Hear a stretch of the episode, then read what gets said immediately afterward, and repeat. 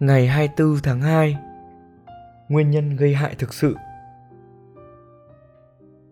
Giữ trong suy nghĩ của bản thân rằng sự tổn hại không phải là một ai đó mang nó đến và văng một cú đánh làm tổn hại bạn.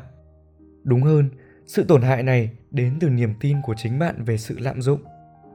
Khi một ai đó xung quanh làm bạn trở nên giận dữ, hãy nhớ rằng chính ý kiến riêng của bạn thúc đẩy sự giận dữ đó. Trong lúc này, phản ứng đầu tiên của bạn là không để sự tổn hại cuốn bạn đi bởi những ấn tượng xấu. Bạn sẽ dễ dàng làm chủ bản thân hơn nếu có khoảng cách và thời gian. Từ Epictetus, cuốn Enchiridion.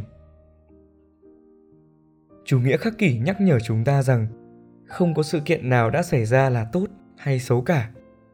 Khi một tỷ phú mất một triệu đô la trong cái thị trường đầy biến động này, nó khác với việc tôi và bạn mất một triệu đô la.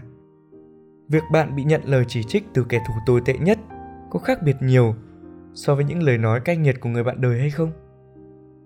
Nếu một ai đó gửi cho bạn một bức thư mang đầy sự giận dữ, nhưng bạn chưa bao giờ nhìn thấy nó, liệu sự tổn thương có thực sự xảy ra? Nói cách khác, những tình huống này đòi hỏi bạn phải tham gia vào bối cảnh và ngay khi đó, sự phân loại của bạn về tình huống sẽ trở nên là xấu. Phản ứng của bạn quyết định liệu sự tổn thương có xảy ra hay không. Nếu bạn cảm thấy bạn đã làm sai và trở nên giận dữ, thì đó chính là cách mà sự tổn thương xuất hiện.